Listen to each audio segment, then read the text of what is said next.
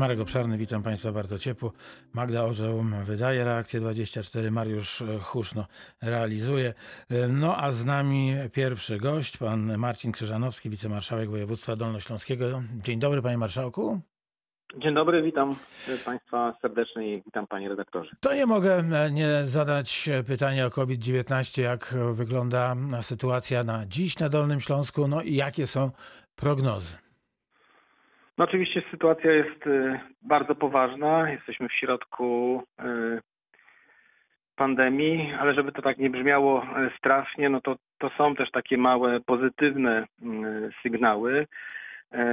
A chyba tych pozytywnych sygnałów to potrzebujemy mm, bardzo, bardzo, bardzo. W związku z tym pozytywnym sygnałem jest na pewno to, że ta liczba zachorowań mm, spada, ale co równie ważne, spada zajętość łóżek y, na Dolnym Śląsku, bo jeszcze 16 listopada to, to taki był dzień, mm, gdzie to obłożenie łóżek było największe. Mieliśmy 1669 pacjentów, którzy wymagali hospitalizacji. No dziś, prawie po tygodniu, później mamy już o 100 mniej tych pacjentów, czyli 1565. A ile łóżek to... mamy? Ile jest wolnych?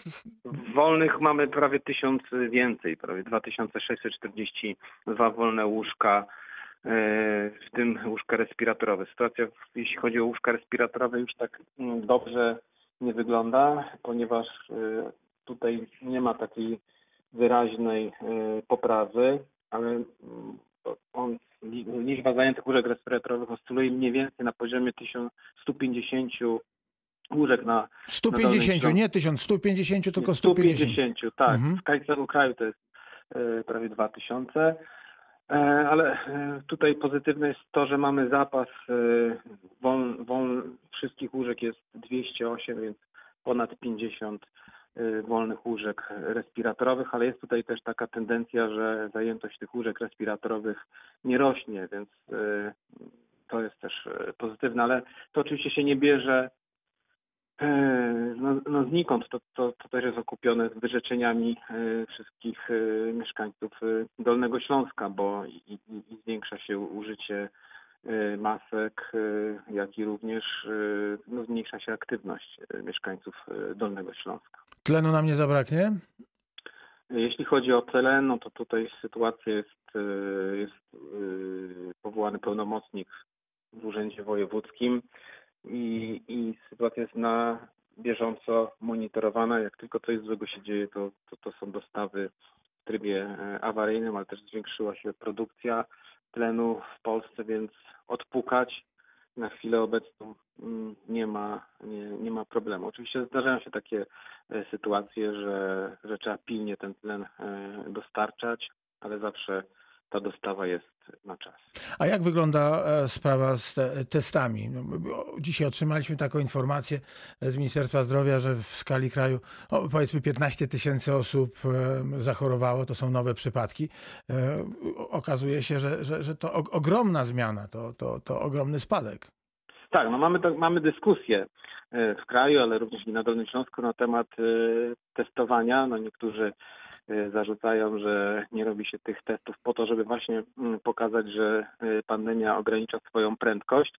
Y, ja uważam, że testujemy na tyle, na ile POZ, bo to głównie POZ wystawiają skierowania mm, do testowania, to znaczy, czyli to oznacza, że mniej osób zgłasza się z dolegliwościami, ale dla mnie jest kluczowe to, o czym przed chwilą rozmawialiśmy, czyli liczba Y, ilość pacjentów y, w szpitalach. No jeżeli nam na przestrzeni tygodnia y, liczba pacjentów spadła, więc to myślę, że to jest testami nic złego się nie dzieje. Więc po prostu mamy strategię testowania osób z objawami, i ile tych testów jest e, robionych e, w dużej mierze zależy od lekarzy POZ-u, którzy kierują. Oczywiście w szpitalach, na, na SOR-ach, w izbach przyjęć, wszyscy ci, którzy wymagają testowania, te testy testy mają.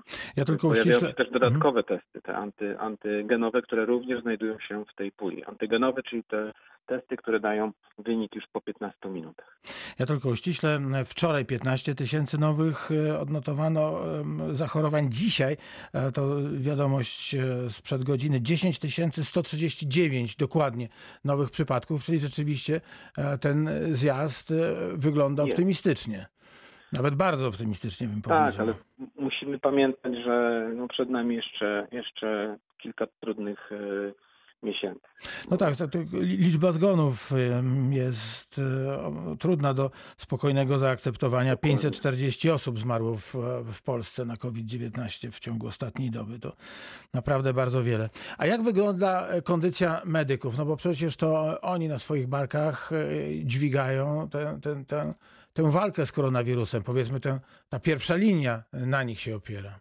Przecież. Tak, i tutaj e, duże i, i, i, gorące podziękowania za, dla wszystkich e, medyków. To jest rzeczywiście dla nich bardzo, bardzo trudny, trudny czas. E, no, oczywiście no, też cała, ta, ta, ten, ten wysiłek widać w absencjach. No, w zależności od, od, od placówki od 10 do 20 5% y, absencji personelu medycznego z różnych powodów. Y, zwolnienia lekarskie, izolacje, kwarantanny.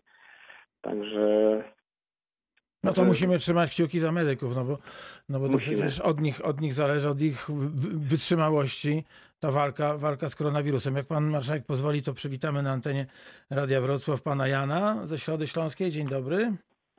A dzień dobry. Y, Mam Dzień takie dobry. pytanie do ma- pana marszałka, bo chyba teraz trafiłem, bo się mówi dużo tych o, o kowinie, o, o chorobie. Chciałem się zapytać, dlaczego nie ma sprzedaży szczepionek na grypę? o, to jest bardzo, e, bardzo dobre mm, pytanie. Jest rzeczywiście problem e, z dostępnością taką, jaką byśmy sobie e, życzyli, jeśli chodzi o mm, szczepionki. No podejrzewam, że to się bierze z problemów z dostarczaniem przez e, producentów tych e, szczepionek. No, no nie wiem, ale to państwo powinno też coś reagować, bo, bo ja szczepię się od 20 lat i zawsze mnie do ośrodka zapraszali. Teraz pytam się w aptekach, a pani się do mnie uśmiecha. Mówi, proszę pana, niech pan zapomni, my dostajemy 5 sztuk, dostali dopiero w tym roku. No zostało zamówionych ponad milion szczepionek. No problem jest z dostawcami tych szczepionek. No niestety no, ten to, problem to, jest... co w telewizji się mówi, milion, dwa miliony, trzy, no to, to się nie przekłada w ogóle na, na to, co jest w aptekach. To ja nie wiem, czy ktoś to trzyma, żeby cenę podnieść później, czy bo później na wiosnę to one już nie są potrzebne. One są potrzebne teraz w przeciągu e, miesiąca, dwóch najbardziej, ale jeśli chodzi o, o grypę, no to ten reżim też sanitarny i, i, i to nasz rozsądek jako tu mieszkańców Dolnego Śląska i całego kraju też pokazuje, że e, udało się ograniczyć zachorowalność na, na tą zwykłą grypę o 100%, więc no, to jest ten, taka pozytywna rzecz, o której możemy mówić, jeśli chodzi o, o grypę. No ale jest problem ze szczepionkami no i myślę, że tutaj po prostu producenci nie nadążają z potrzebami, które są olbrzymie w, w skali Ale całej co mają robić pacjenci, co mają robić pacjenci? No Do kogo trzeba mają się zwracać? Do kogo mają się zwracać? apteki, przychodnie, no tam, tam gdzie do tej pory różnie w różnych aptekach e, Nie jest. ma, w, nie ma w aptekach, nie ma w przychodniach. Mam dwie przychodnie na swoim terenie i mam trzy apteki takie, gdzie, gdzie zawsze chodzę i nigdy, nigdzie nie mogę dostać. To już poluję, już jedna recepta przepadła, drugą wypisałem, bo to, to miesiąc i przepada też. No i nie wiem dalej. Może coś pan marszałek poruszy gdzieś tam. Dobrze, no tylko, że no, tak jak mówię, no sytuacja ze szczepionkami w dużej mierze leży po stronie producentów, którzy mają problem z ich e, dostarczaniem. Zgadzam się z panem, że, że no jest z nimi problem. Dziękuję bardzo Pani Janie. Em, A może to jest też tak, że to nasze zainteresowanie szczepieniami na grypę po prostu wzrosło w związku z COVID-19. Na pewno wzrosło to, to, to bez dwóch zdań. Panie marszałku, no to idąc śladem e, pytania pana Jana, który nie pytał o COVID-19, e, to ja zapytam o, jeśli mogę, o Centrum Onkologii. Jesteśmy zajęci pandemią i to trudno się dziwić, no ale przecież e, inne choroby nie odpuszczają. Centrum Onkologii e, ma działać z tego, co pan mówił, powiedzmy w w 2025, o, może 6 roku. Czy COVID nie spowoduje zahamowania inwestycji? E, No, COVID może wpłynąć na, na, na realizację, na szybkość realizacji tej inwestycji. E, Onkologia to ta dziedzina, która powinna być pod szczególną troską, więc e, prace nad e, budową nowego szpitala trwają. Ostatnio została podpisana umowa na prace archeologiczne i, i saperskie, więc e, wkrótce już będzie e, widać e, wymierne, takie namacalne m, prace archeologów i, i saperów. No, równocześnie trwa praca nad e, dokumentacją, trwa praca w szpitalach nad procesem łączenia. Cały czas musimy, mamy na uwadze to, że ten nowy szpital onkologiczny powstanie z połączenia trzech dotychczas funkcjonujących we Wrocławiu.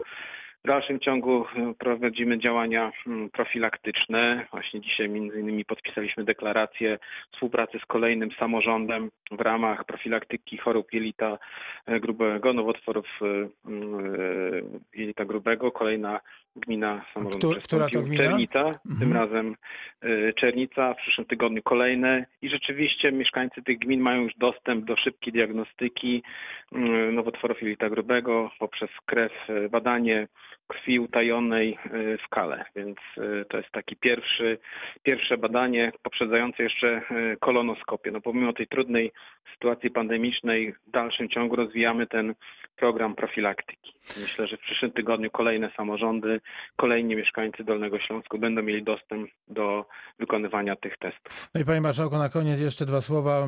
Pan marszałek oddał Osocze. Chodzi o Osocze ozdrowieńców. Wracamy do COVID-19. Myślę, że, że, że warto przypomnieć tym wszystkim, którzy mogą oddać Osocze, że, że powinni to zrobić, bo to jest, e, no to jest taki dar ratujący życie. Tak, to jest taka cząstka siebie, którą możemy oddać innych, taki nasz wkład w walkę z pandemią, bo każdy z nas ma do odegrania e, rolę w, tym, w tych takich trudnych e, wydarzeniach i to może być właśnie jedna z ról do, do odegrania. Bardzo gorąco i, serdecznie do tego e, zachęcam.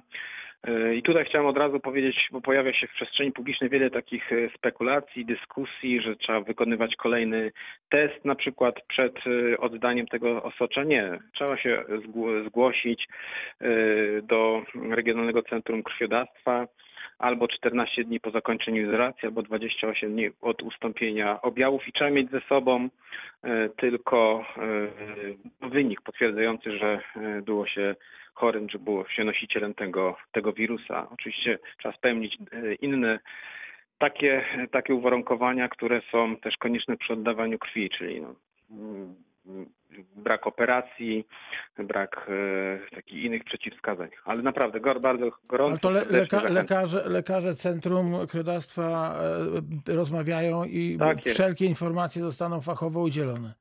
Tak jest, to są no, oczywiście badanie lekarskie, wywiad, ale tylko trzeba mieć ze sobą właśnie potwierdzenie e, bycia zakażonym koronawirusem i w odpowiednim dniu e, zjawić się w Regionalnym Centrum Krwiodawstwa. Osocze możemy oddawać we Wrocławiu, w Wałbrzychu, w Legnicy i e, w Lubinie. Więcej informacji na, na stronach Regionalnego Centrum Krwiodawstwa. To jeszcze, panie marszałku, pani Karolina z Wrocławia na koniec naszej rozmowy. Halo, dzień dobry pani Karolino. Halo, dzień dobry. Witamy panią Dzień dobry. na antenie Radia Wrocław. Mam takie pytanie. Chciałam się dowiedzieć, nie wiem, czy dostanę odpowiedź, em, bo nie rozumiem jednej rzeczy, jeśli chodzi o COVID. W jaki sposób jesteśmy dobrze informowani jako obywatele Polski? Skoro parę tygodni temu był bardzo duży wzrost zachorowań i było bardzo dużo wykonywanych, e, e, liczba testów była o wiele większa wykonywanych, a teraz jest o wiele mniejsza, więc chyba jest logiczne, że tych zakażeń będzie mniej. Więc e, jakbym mogła mieć wytłumaczoną tą sytuację. No, no, wydaje się, że dużo rozmawialiśmy właśnie o, o o testowaniu. Jeśli chodzi o dostęp do informacji, to mam wrażenie, że każdego dnia jest przekazywana rzetelna informacja na temat liczby chorób, zacho- nowych zachorowań, na temat liczby zajętych łóżek, łóżek y, dostępnych. Y, No, więc nie wiem, co tu jeszcze można więcej y, powiedzieć. Okej, dobrze. Po prostu chciałam się dowiedzieć, ponieważ dla mnie to jest dziwna sytuacja. Jako dla zwykłego Polaka, który słucha, co się dzieje i, i logiczne jest, że jeżeli, jeżeli jest więcej testów, to będzie więcej zachorowań, a teraz jest mniej, więc... Tylko, mhm. tylko wydaje mi się, że musimy się też y, skoncentrować na ilości pacjentów y, w szpitalach. To jest ta, wiemy, że około 80% osób może przejść w sposób lekki bądź y, bezobjawowy, ale niestety 20 osób może przejść w sposób bardzo poważny i bardzo, bardzo ciężki. Też miarą y, punktu, w którym znajdujemy się, jeśli chodzi o rozwój mm, pandemii, jest liczba zajętych y, łóżek i obecnie w ciągu ostatniego tygodnia, no, jeśli chodzi o Dolny Śląsk, możemy mówić o, o pewnej pozytywnej y, tendencji, ale w dalszym ciągu to jest bardzo wysoki poziom, bo 1500, y, prawie 70 osób, które wymaga hospitalizacji, które wymaga tlenoterapii i które no, bez szpitala nie poradziłyby sobie z tą chorobą. Okej, dobra. Tyle chciałam się dowiedzieć. Bardzo dziękuję. Dziękuję bardzo pani Karolino. Dziękuję bardzo. E, Pan marszałek Marcin Krzyżanowski e, był dzisiaj Państwa gościem. Dziękuję panie marszałku za wizytę w reakcji 24 i dużo zdrowia. Dziękuję również. Dużo zdrowia. No i zaczynamy drugą część reakcji 24. Z nami zapowiadana pani dr Magdalena Hurkacz z Katedry i Zakładu Farmakologii Klinicznej Uniwersytetu Medycznego we Wrocławiu. Dzień dobry pani doktor. Dzień dobry, dzień dobry, witam serdecznie. E, Nie mógłbym e, nie zacząć tej rozmowy od e, pytania o szczepionki na COVID-19. Można powiedzieć, że to światełko na końcu tunelu zrobiło nam się dużym reflektorem? No myślę, że powoli robi się w ogóle światłem, bo to były na razie ogniki. No panie redaktorze, jest tak, że jak pojawił się COVID i y, ogłoszono y, pandemię, to rozpoczęły się, może nawet trochę wcześniej, rozpoczęły się prace nad szczepionkami i ten wyścig jakby w tej chwili e, no, trwa, ale powoli, powoli chyba dobiega końca, więc będą się pewnie co tydzień pojawiały nowe informacje na ten temat. A jak e, Pani zdaniem e, będzie wyglądał proces e, wyszczepiania? No bo mamy różne informacje, przedstawiciele różnych firm mówią o tym, że no jedne szczepionki można przechowywać praktycznie w takich samych warunkach jak szczepionki na grypę. Inni mówią, że to będzie dość trudny, trudny proces. Jedni mówią jedna dawka, inni mówią dwie dawki. No to pewnie każdy z nas chciałby zapytać, okej, dobra, decyduję się na szczepienie i powiedzmy w kwietniu czy w marcu mam pandemię za sobą, mogę sobie planować wakacje, wyjazdy, jestem, jestem chroniony, chroniona. Myśli pan, że będzie tak dobrze? E, No, ja co, bardzo bym chciał, no zaklinam rzeczywistość i mam taką nadzieję, że pani doktor powie, ma pan rację. chciałabym e, tak powiedzieć z pełną świadomością. E, Myślę, jest tak, to jest zjawisko, to znaczy tak, pojawiają się co, jakiś, co jakąś chwilę nowe wirusy, czy stare wirusy dotykają nas w takim stopniu, że zaczynamy z nimi walczyć, dlatego pojawiają się szczepionki. Mówimy o różnych wirusach, nie tylko e, SARS-CoV-2 e, czy w ogóle koronawirusach. E, W związku z tym trzeba się liczyć z tym, że będziemy musieli się szczepić na różne, przeciwko różnym chorobom. Tak? I tak jak szczepimy się, powinniśmy się szczepić przeciwko grypie, tak jak szczepimy się przeciwko e, żółtaczce e, i jak jedziemy w jakieś ciepłe kraje, też e, szczepimy się e, przeciwko różnym chorobom tropikalnym, e, jak się oczywiście da. W związku z tym pewnie też pojawi się z czasem taka i taka popularność tego szczepienia przeciwko e, koronawirusowi, temu, który mamy w tej chwili, z którym mamy kłopot. N- Natomiast pytanie, na ile one będą te szczepionki, na ile będzie wirus mutował i trzeba będzie tworzyć nowe, tak jak jest na przykład e, co roku z chociażby grypą, e, czy tak jak jest ze szczepionkami, bo taka jest trudność tworzenia wirus, szczepionki przeciwko żółtaczce, czy cytomegalowirusowi i tak dalej, więc to jakiś kłopot na pewno będzie. Natomiast pytanie, z czego wynika przechowywanie, to zależy od techniki, od tego, z czego składa się szczepionka e, i od no, techniki jej wytwarzania. Więc niektóre szczepionki to jest nowum, e, które e, zawierają matry, matrycowe RNA, one wymagają po prostu takich warunków nie, no, specyficznych. Podejrzewam, że ta szczepionka nie będzie niestety na, na szeroką skalę mogła być dystrybuowana ze względu chociażby właśnie na tą konieczność przechowywania. Natomiast pojawiają się inne, tak zwane no, innego typu, nie chcę powiedzieć starego, ale na mm, jakby innych zasadach tworzone, więc możliwe, że one będą y, nam dawały możliwość stosowania na dużą skalę. Czy wyszczepianie będzie powszechne? Ciężko jest powiedzieć na ten moment.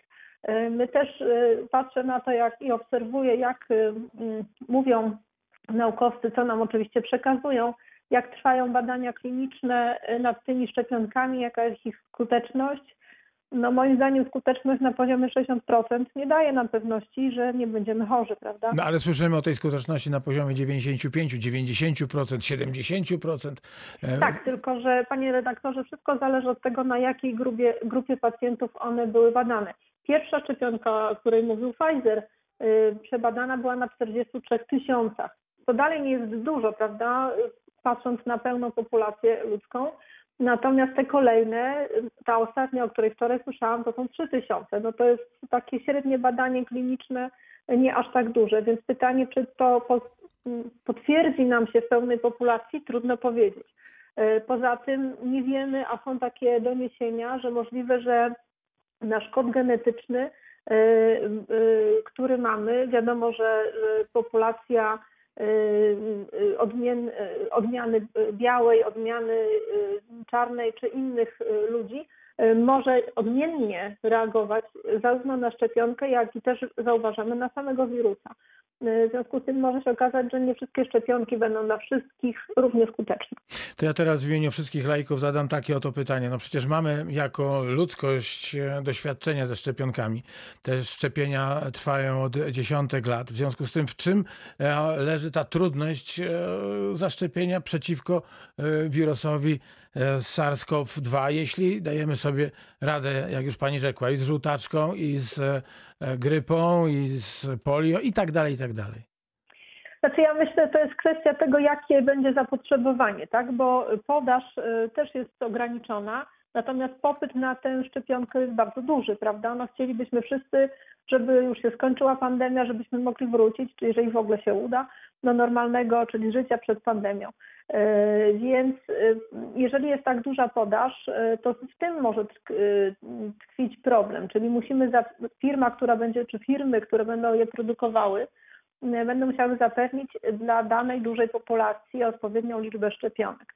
Natomiast sam proces wyszczepiania wydaje mi się, że nie jest jakoś bardziej skomplikowany, czy w ogóle nie jest skomplikowany bardziej niż y, normalne szczepienia przeciwko chociażby grypie.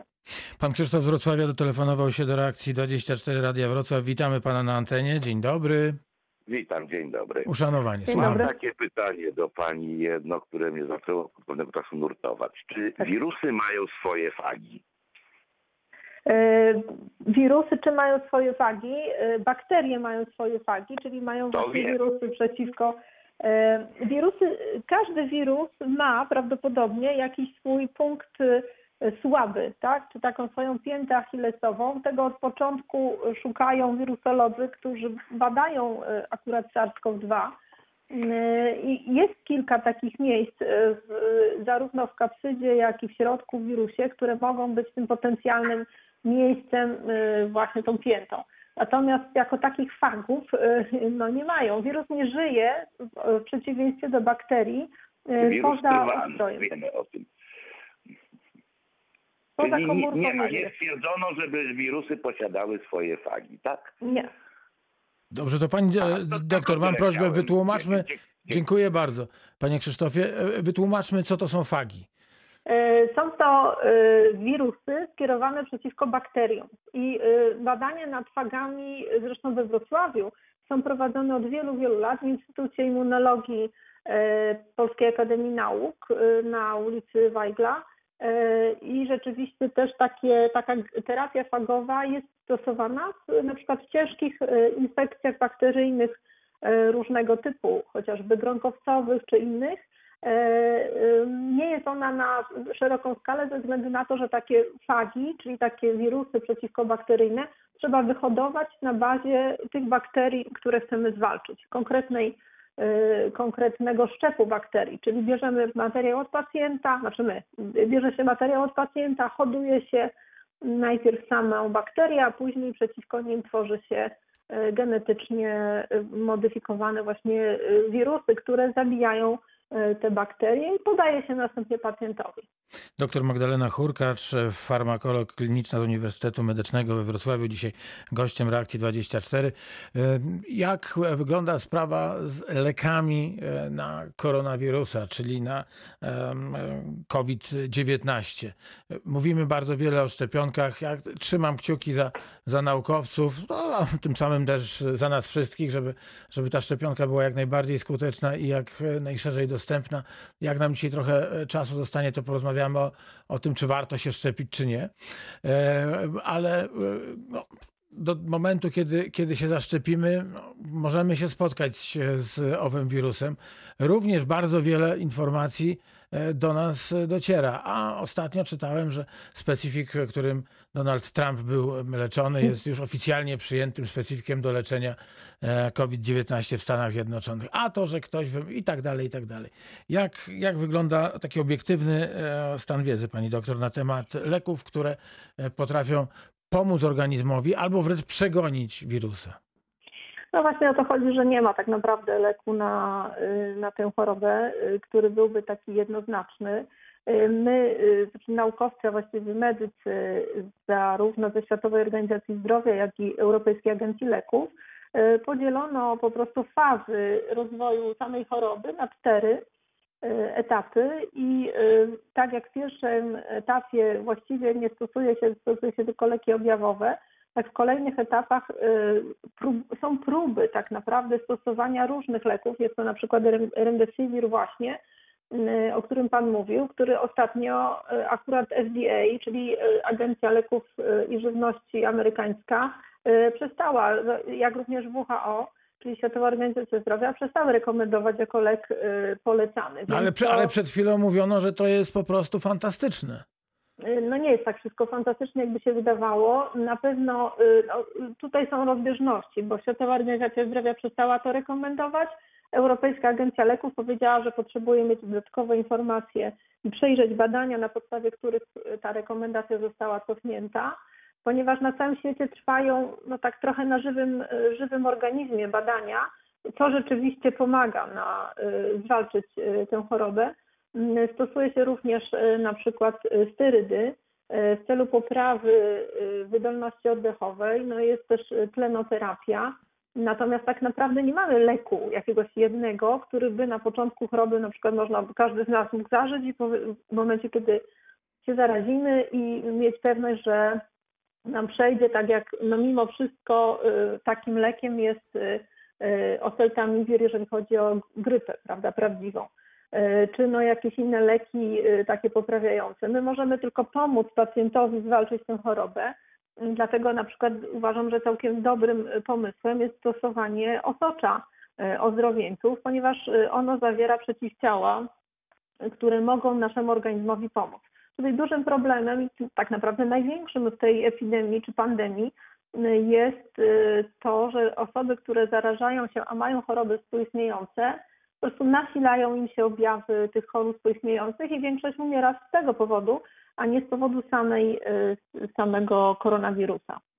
Ale e, dopytam jeszcze o antybiotyki. Bardzo często e, lekarze e, pierwszego kontaktu e, przepisują antybiotyki tym, którzy z objawami niewydolności oddechowej, gorączką pozostają w domu, nie, nie, nie są hospitalizowani. To znaczy, Dlaczego? pow- powiem tak, jeżeli mamy czystą, nazwijmy to kolokwialnie, czystą chorobę COVID-19, no to jest choroba wirusowa, więc antybiotyki działać nie będą, ale często jakby powikłaniem czy dalszym etapem y, tej choroby jest uszkodzenie układu oddechowego, w związku z tym błona śluzowa tego układu y, y, przyjmuje bakterie i wtedy już mamy do czynienia z mieszaną infekcją, infekcją wirusową, infekcją bakteryjną. W takiej sytuacji jest celowe stosowanie antybiotyków, natomiast jako takie antybiotyki nie są e, rekomendowane przez Światową Organizację Zdrowia. Czyli to trzeba, trzeba zrozumieć, że antybiotyk nie działa na samego wirusa, tylko Tak, działa na bakterie, nie które... działa na wirusa. Właśnie, czyli, czyli, Żadnego. czyli, czyli y, działa na bakterie, które wnikają e, Tak. dzięki temu, że koronawirus osłabia nas i osłabia Uszkadza błony. przede Mhm. wszystkim, uszkadza układ oddechowy, czyli pęcherzyki płucne, y, które no, y, jakby po, poprzez y, krew y, te bakterie mogą wniknąć do organizmu i wtedy pojawi nam się y, sepsa, czyli, czyli uogólnione zakażenie. A już jaki to, jaka to jest bakteria, to no, to już zależy, prawda, z jaką będziemy mieli kontakt. Gościem Państwa w Reakcji 24 jest pani dr Magdalena Hurkacz, farmakolog kliniczny z Katedry i Zakładu Farmakologii Klinicznej Uniwersytetu Medycznego we Wrocławiu. Jeśli mają Państwo jakieś pytania, no to bardzo proszę je zadawiać naszej ekspertce 71 391 00 00. No to teraz przechodzimy do mm, tego, o czym wszyscy medycy mówią, że lepiej zapobiegać niż leczyć. No i o, w, w tej chwili zalew e, różnych e, propozycji, e, które mają spowodować, że nasz system odpornościowy będzie na tyle silny, że jak się pojawi koronawirus, no to będziemy w tych 80% ludzi, którzy przechodzą chorobę bezobjawowo. Pytanie o witaminę C, o witaminę D3, o te wszystkie rzeczy, które podobno, a może e, tak jest, e, powodują, że ten nasz system odpornościowy e, jest fantastycznie nastawiony na niszczenie zła, które do nas przychodzi. No, panie redaktorze, ja jestem generalnie i może to jest ciężkie, ciężki zarzut, ale jestem naprawdę przeciwnikiem suplementów, jeżeli nie mamy stwierdzonego niedoboru, bo suplement ma uzupełniać coś, prawda? Y, W Europie, szczególnie w Europie Północnej, y, jest rzeczywiście problem z niedoborem witaminy D3 E, ponieważ no, mamy mniej słońca, nie chodzimy, a szczególnie teraz, jak część osób e, nie wychodzi z domu, prawda, nie chodzimy po e, słońcu, w związku z tym nie, nie, nie dostajemy tej dawki e, światła i też nie tworzy nam się wewnętrznie witamina D3 w skórze. E, Jest ona potrzebna rzeczywiście są takie rekomendacje, że powinno się ją suplementować. Pani doktor, do- jeśli, jeśli mogę, to witamina D3, tu kropka, do następnych e, przejdziemy Tak. za moment, bo jest pani Wanda z Wrocławia, zatelefonowała. Dzień dobry Bardzo pani proszę. Wando. Dzień dobry, dzień dobry. Dzień dobry. Ja chciałabym się zapytać, y, jaka jest różnica pomiędzy koronawirusem, SARS a COVID? E, Już właśnie to jest podstawowa rzecz. SARS-CoV-2 to jest wirus, który powoduje chorobę, a COVID to jest skrót koronawirus disease, czyli choroba, czyli to jest choroba, którą powoduje ten wirus. Aha. Czyli jeżeli mówimy o infekcji SARS-CoV-2, czyli mówimy o infekcji wirusem, tak? Tak jak jest infekcja Mhm. przeziębieniowa, grypą i tak dalej.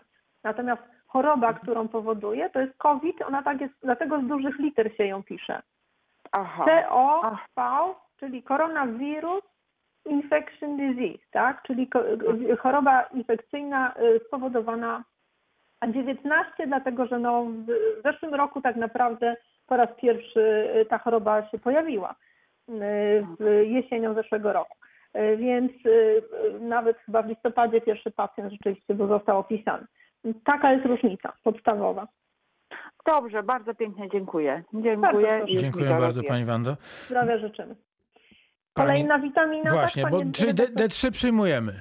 Tak, i D3 rzeczywiście warto, ponieważ ona, y, aczkolwiek nie należy przesadzać z jej, y, z jej ilością. Y, Warto, jeżeli jest taka możliwość, zmierzyć sobie poziom wyjściowy witaminy D3. No to trudno sobie teraz gdzieś pójść zmierzyć ten poziom. Samemu Nie, możemy tak, w tak, domu, no tak, nie. Samemu nie. Samemu nie. Musimy jednak do laboratorium się wybrać, ale generalnie powinniśmy mieć to, tę świadomość. Natomiast jeżeli stosujemy zbilansowaną dietę, to na pewno nie potrzebujemy bardzo dużych dawek. Ona rzeczywiście, bo są takie badania, trochę pomaga w poprawie odporności, ale te badania też są y, nie takie jednoznaczne, więc ja bym nie była tak jednoznacznie, że bez tej witaminy to już my nie będziemy mieli odporności, bo wiele rzeczy składa się na naszą odporność. Kolejną rzeczą jest witamina C Mhm. i tutaj ja jestem osobiście przeciwnikiem e, stosowania nie wiadomo jakich dawek witaminy e, C, ponieważ my jeżeli stosujemy, tak jak mówię, zbilansowaną dietę, jemy dużo owoców, warzyw, bogatych w witaminę C codziennie, a nie tam od czasu do czasu, to jesteśmy w stanie dostarczyć sobie organizmowi y, do odpowiednią dawkę. Czyli tu znowu E, kropka po witaminie C, jeśli mogę poprosić, bo jest pan Andrzej z Legnicy. Dzień dobry, Tak. panie Andrzeju. Witamy Dzień w Radiu dobry. Wrocław. dobry. Uszanowanie. Dzień dobry Państwu, dzień dobry Ani. Y, Mam takie pytanie do Pani doktor. Słyszymy w mediach oczywiście w przypadkach y, zachorowania na koronawirusa, podawane są liczby i tak dalej. Czy w tej chwili obecnej nie ma y, odnotowywanych przypadków tej tradycyjnej grypy, która z roku na rok dziesiątkowała nas wszystkich? Przypadki były przyznane, że było i 2 miliony zachorowań, i 3 miliony zachorowań. Czy w tej chwili Są tego się nie roku, w tym roku też było. 3,5 miliona. E, mm, Panie Andrzeju, tak? Dobrze pamiętam? Tak. E, Tak, nie? tak, E, Więc są oczywiście, że są. Ja nie dalej jak wczoraj opiniowałam wniosek na lek właśnie skierowany konkretnie dla pacjenta, dla pacjenta z grypą, prawdziwą grypą, który wymagał takiego leczenia u nas w szpitalu. Więc tak oczywiście, że są. I tu jest problem taki, że my często nie wychodząc, znaczy nie wychodząc domownie się też zarażamy, prawda? Od innych i nie tylko koronawirusem, e, ale też innymi chorobami, też choroby przeziębieniowe. Podejrzewam, że będą w mniejszym stopniu nas dotykały. Też pogoda nie jest jakaś tragiczna. Mm, Natomiast one oczywiście są, oczywiście będą. E, I na pewno ten, kto mógł, no bo tak niestety, że nie wszyscy mogli, warto było się w tym roku, jak co roku, zaszczepić przeciwko grypie. Ja bym chciał go dopytać jeszcze, czy Tak. nie ma obaw takich, bo ja się obawiam, że lekarze nie zawsze są w stanie zweryfikować y, tej tradycyjnej grypy od koronawirusa. Czy nie jest tak czasami, że oni tak troszkę ze strachu przypisują dane dolegliwości koronawirusowi, zapominając o grypie i być może dlatego te statystyki, statystyki są takie y, przerażające? To, to znaczy nie, wie pan co, tu jest ta, y, y, różnica jest taka, że y, statystyki są na podstawie badań już wykonanych, czyli jest potwierdzona infekcja y, SARS-CoV-2.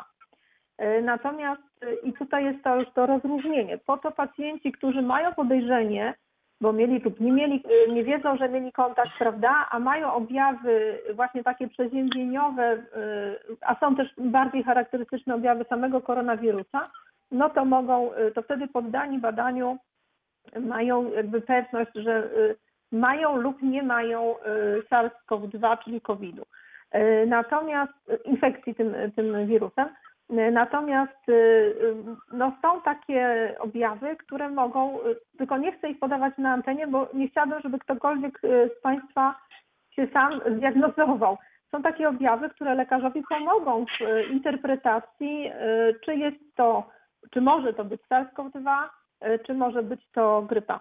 Ale jeżeli jest podejrzenie SARS-CoV-2, no to lekarz pierwszego kontaktu wysyła na test. Oczywiście i wtedy, jeżeli, go, jeżeli okaże się, że jest ujemny wynik, no to mamy przeziębienie lub mamy grypę i wtedy będziemy leczyć, czy, czy no jakby postępować dalej zgodnie z tymi wymogami, które są skierowane przeciwko tym schorzeniom. Czyli podsumowując, y, te dane, które są podawane, to są tylko i wyłącznie na podstawie testów, które są przeprowadzane, Tak, które wykazały, że tak. ktoś... Tak. Rozumiem. Wszystko inne nie jest brane pod uwagę już. Nie jest, nie, Tak? nie, nie. Te, te dane, które Dobrze. widzimy, nawet dzisiaj jest ich mniej, y, tych, y, za- to są to potwierdzone zakażenia. Potwierdzone zakażenia. One be, Okej. mogą być bezobjawowe też, prawda? Ale mamy Mhm. pozytywny wynik y, SARS-CoV-2 i mało tego jest to wynik badaniem genetycznym, który potwierdza obecność samego wirusa. Nie badanie, bo takie badania, które mamy mieć przesiewowe, to są badania, gdzie będziemy oceniać, czy pacjent, czy, czy dana osoba miała kontakt z wirusem i wytworzyła przeciwciała. E, Czyli badania antygenowe e, e, z przeciwciałami to są badania przesiewowe. Jeżeli potwierdzi się, że miała kontakt, no to wtedy bada się już genetycznie, czy rzeczywiście występuje wirus. To jest ta różnica.